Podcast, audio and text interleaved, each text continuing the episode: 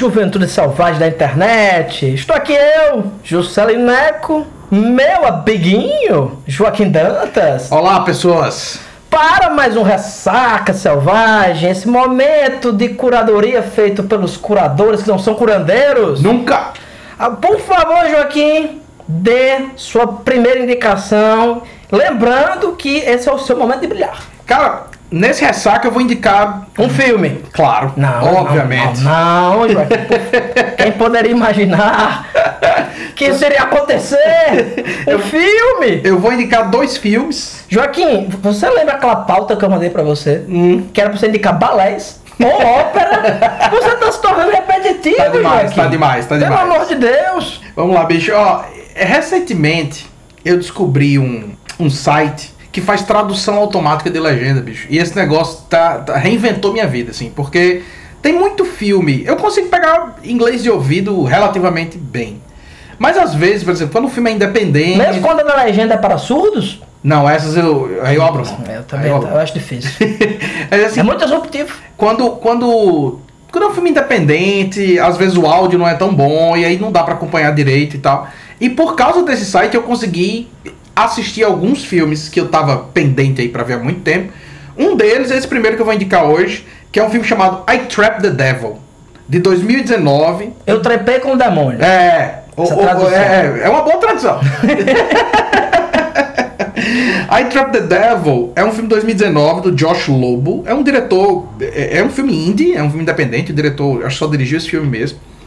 E, mas ele tem uma premissa excelente. É o seguinte: você tem dois. É, é um casal que vai visitar o irmão do, do, do marido, né? No caso, é o marido e a mulher. Eles vão visitar o irmão porque o cara, desde que a esposa dele morreu, o cara meio que ficou isolado, assim, na casa deles, não tem mais contato exterior, fundamentalmente, e eles vão lá, é Natal, eles vão lá dar uma visitada, que na real é pra saber qual o estado mental do sujeito. Sim. Quando eles chegam lá, a casa. Mas isso é terrível, Joaquim. Porque, porque essa, essa questão da psiquiatria, ela tá invadindo até a amizade. É Você verdade. olha assim e dizer, Joaquim tá mal, né, bicho? Deprimido, sabe? Será que os remédios estão funcionando? Pois é. A psicofarmacia é um tema comum, inclusive, de conversas. É verdade. hoje em dia. assim. É verdade, é verdade. E aí os sujeitos vão lá e quando eles chegam, a casa assim tá uma tá virada de cabeça pra baixo, as paredes tudo, as janelas tudo coberta com jornal. É, um, o cara, é sempre um bom sinal. o cara tá claramente perturbado, mas o lance é o seguinte, o sujeito chega pra eles e diz: "Olha, eu vou dizer um negócio pra vocês, eu sei que vai soar muito estranho, mas eu consegui aprisionar o diabo no porão da minha casa. E ele leva o pessoal lá e tem uma cruz no porão, na, na porta do porão. Quando ele tira a cruz, tem uma voz dentro da, da, da porta que diz: Ei, tem alguém aí? Você consegue me ouvir?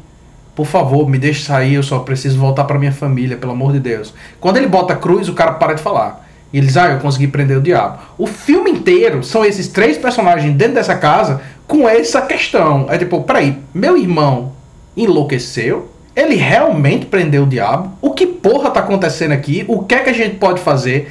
É um filme, bicho, muito interessante. Assim, esteticamente o filme é massa. Mas eu acho. E a premissa é A foda. premissa é muito, muito foda. I Trap the Devil, indico demais, assim. E vou até depois, po- quando eu for postar esse episódio, eu vou até botar o link do, do, do, do site lá pra vocês traduzirem legenda. Porque tem muito filme que não tem legenda em português e às vezes é necessário. Nesse caso aqui, por exemplo, o áudio é meio mais ou menos, de vez em quando. Eu precisava dessa legenda aí. Rapaz, indico demais. Não é um filme perfeito, longe disso, mas eu acho que uma das coisas aqui do, do, do Ressaca Selvagem é também a gente indicar esses, essas, esses produtos, esses materiais que são interessantes. A premissa dessa porra é brilhante, bicho. Se eu chegasse na sua casa, Juscelino, e você dissesse, rapaz, eu sei que é difícil de engolir, mas eu aprisionei o diabo. Joaquim, você ia pensar assim, se tratando de você, é capaz que tenha acontecido. Bem, pode ser, né? Pode ser. Bacana demais, indico demais. Você falou que não é um filme perfeito, Joaquim. Você sabia? Sabe os tapetes persas, né? Pô, que capa. Cartaz foda da porra, né? Não? Pô, muito bom. Muito foda. É, sabe aqueles tapetes persas, Uhum. né? Que são os mais caros do mundo, feitos com todo aquele cuidado. Tem um trechinho do tapete persa, Joaquim, Uhum. que o artesão ele faz o padrão todo errado, faz uma cor diferente, etc. Por que isso? Porque só lá é perfeito. Então fica aqui essa reflexão pra você. Eu tô praticamente uma Ana Maria. Minutos de sabedoria do Salvagem Podcast. Então, juventude, minha primeira. Vocês, vão se surpreender hoje. Uhum. Minha primeira indicação Rompendo, é o rompendo. que, Joaquim? Adivinha? Um quadrinho. Não, não, é um mangá. Minha primeira indicação é Lady Snowblood, é um mangá é, feito pelo Kazuo Koike, né? O Kazuo Koike, quem não tá ligando o nome à pessoa, é o cara que criou apenas o Lobo Solitário. Uhum. E quem desenha é o Kazuo Komimura, que puta que pariu, que artista sensacional, né? Ah, ele faz assim aquele mangá clássico, é um mangá clássico, é, acho que é dos anos 70 ainda, né? O, o- o dos anos 80. Ele desenha assim a figura feminina com a perfeição maravilhosa. De algum, por algum motivo, a anatomia feminina do corpo, né? Que o japonês desenha é meio estranho, porque os peitos sempre são achatados, não entendo isso. Talvez seja uma questão, eu não tenho muito contato com japonesas, mas tenho mais conhecimento do que Milô Fernandes, que dizia que a vagina das orientais, na verdade, era na horizontal. Curiosíssimo, mas até hoje eu não tive comprovação disso. Talvez fosse apenas a oriental que ele conheceu. Mas voltando aqui, é uma história parecida né, com o Lobo Solitário, se, se passa no século XIX, que era um momento em que o Japão, pela primeira vez, se abria para o mundo e ele mostra muito esse processo de ocidentalização do Japão, né? De questão de vestimenta, questão do ensino do inglês, né? Dessa questão da industrialização do Japão, né? Que era um país bastante feudal, né? É, a industrialização no Japão funcionou muito bem, basta ver como ele se tornou uma potência bélica Uhum. pouquíssimo tempo depois. Mas o Lady Snowblood é uma história incrível. Assim, o Lobo Solitário eu acho assim uma obra-prima, é efetivamente um dos maiores quadrinhos já feitos. Só que é uma história de vingança muito longa, né? Acho que tem bem, quase uns, acho que tem uns 30 volumes, né? Uma coisa do tipo. E o Lady Snowblood é, é interessante porque são só quatro volumes, né? Já tinha sido publicado anteriormente pela Conrad, porque quem não tá ligando o nome à pessoa, Lady Snowblood é um quadrinho, virou um filme também muito bacana, que influenciou bastante o Kill Bill, né? Sim. Todo inspirado nisso aqui. Então é uma história que já tem arma, né? Tem, mas as pessoas lutam predominantemente de espada, né? Que era uma coisa típica. Você já tem a Yakuza lá no Japão e é são pequenas histórias que ela vai se envolvendo para conseguir dinheiro, que é um tema também que tem no Lobo Solitário, né? Ele vai aceitando vários trabalhos como matador de aluguel, nesse sentido é a mesma coisa, ao mesmo tempo em que ela procura essa vingança contra quatro pessoas que mataram o pai dela, estupraram a mãe dela e mataram o irmão dela, né? E o, a trama em si é muito foda, né? Porque essa, essa mulher, ela decide se vingar, só que ela só consegue matar um dos caras. Ela vai na cadeia, vai presa, e ela tem prisão perpétua. Então ela começa a seduzir qualquer pessoa que aparece lá. Os carcereiros, os monges budistas que vão lá. até que ela engravida da Yuki. Né? Que a, a série original que a Conrad lançou aqui, né, nos anos 2000, chamava-se Yuki Vingança na Neve. Né? Aham. Justamente para ter essa pegada mais né, próximo do que eu lembro até que as capas eram amarelas. Né? Mas essa edição que saiu pela Panini tá, tá excepcional. Então ela é a criança que nasce com esse destino de se vingar e ela é criada pelas companheiras de cela. Da, ela, ela sai da prisão, obviamente, né? Assim que ela nasce, mas quando uma das companheiras de cela da mãe dela sai, cria ela, e ela é treinada por um, um monge que era militar e não sei o que, é um assassino assim, extremamente profílica e que fica nua em qualquer situação. Quadrinho mais do que recomendado. Foda. Bom, vamos lá para mais um. Esse bem recente, esse é de 2022, também um filme independente. E olha, Juscelino, é um filme, eu diria, presciente. Certo? Um filme o quê? Presciente. Parece mais, rapaz. É, é um filme que ele. Você tá com muita palavra difícil, Você vai ver, Juscelino, que o tema ele é muito atual, perigosamente atual, eu diria, e muito pessoal, talvez, para um de nós dois. Olha só. Porque é um filme sobre um podcaster que caiu em desgraça.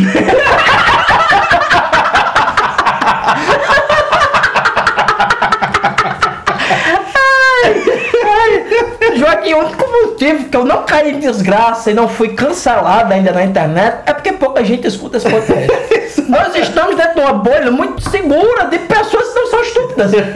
Mas do momento em que eu romper essa bolha e finalmente conquistar meu lugar de direito entre os idiotas, você vai ver que toda semana é um cancelamento diferente.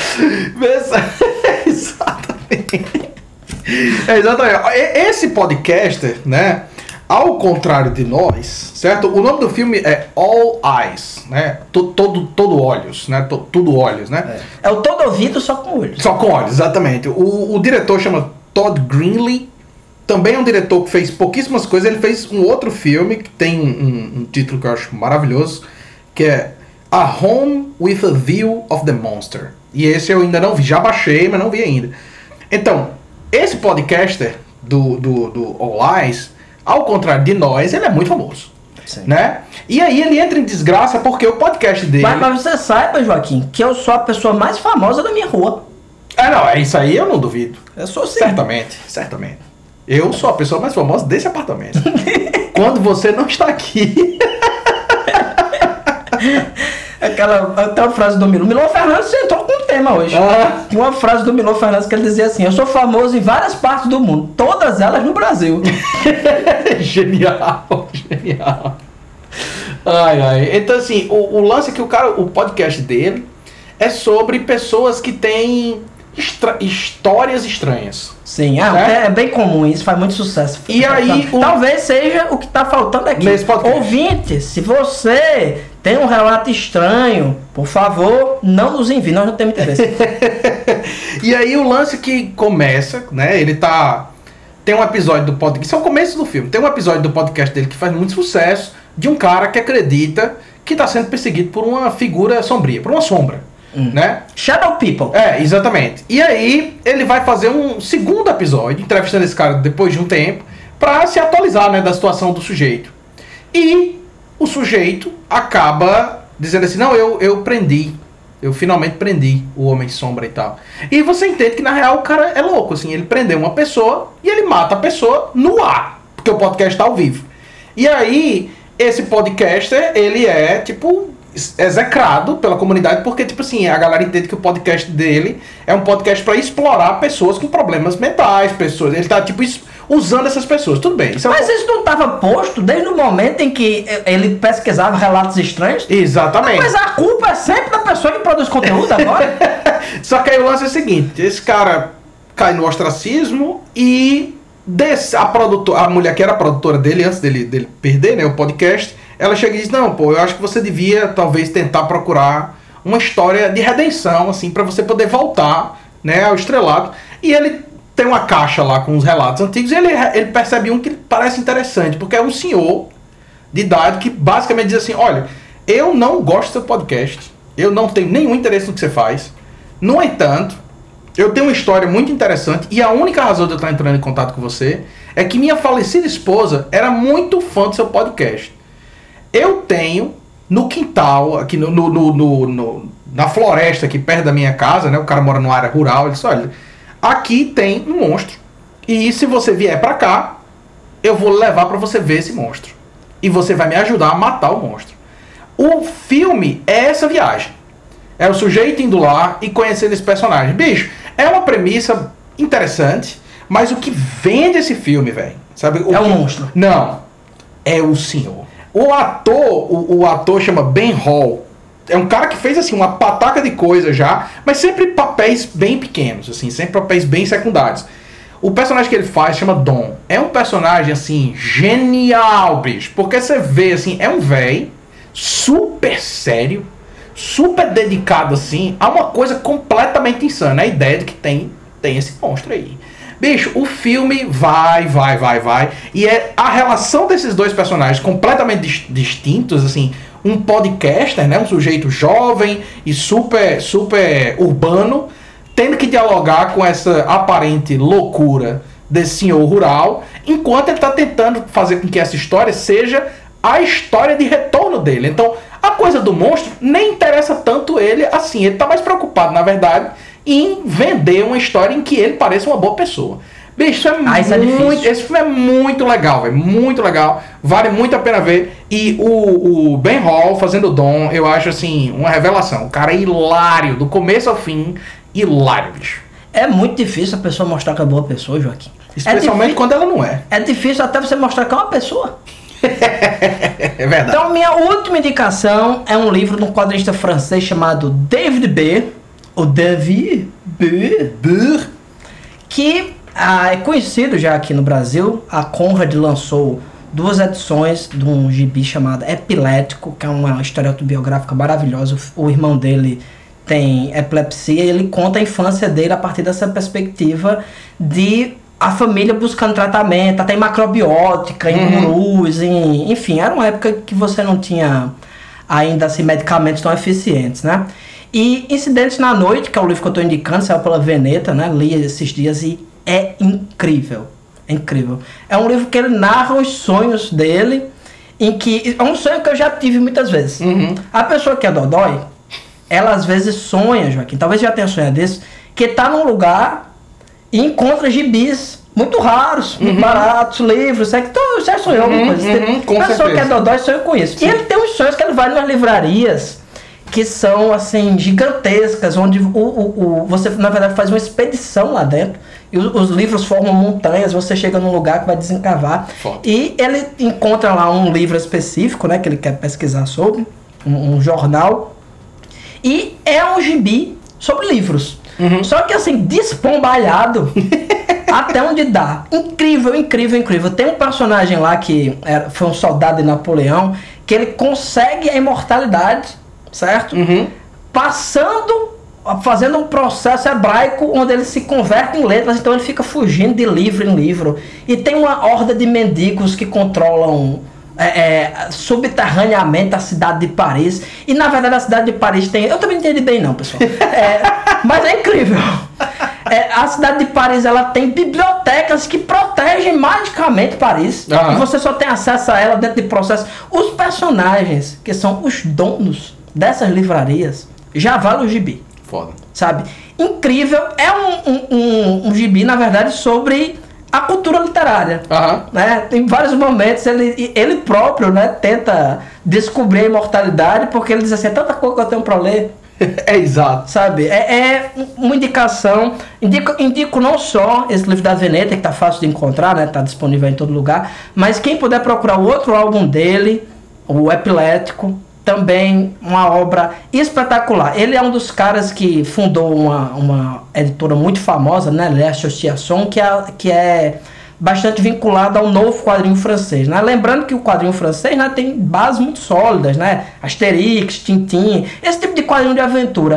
E ele, esse La Association, eles criaram um- um- uma renovação, né? Chamado Novo Quadrinho Francês. É um dos autores mais importantes que você tem. E esse Incidente na Noite é excepcional, provavelmente o melhor gibi que eu li esse ano. Foda.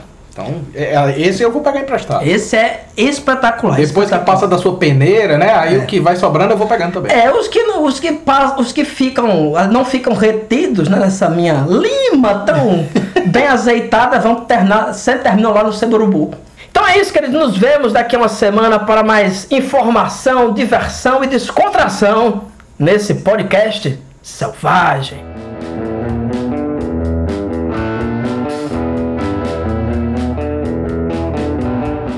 Selvagem Podcast é uma realização da Selvagem Produções.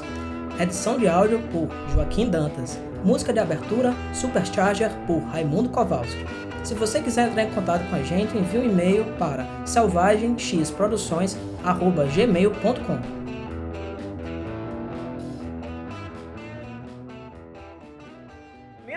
primeira indicação é Neide. Neide. Neide. Neide Snowblower. É, eu quero ver essa versão brasileira aí. Essa vai ser das maiores.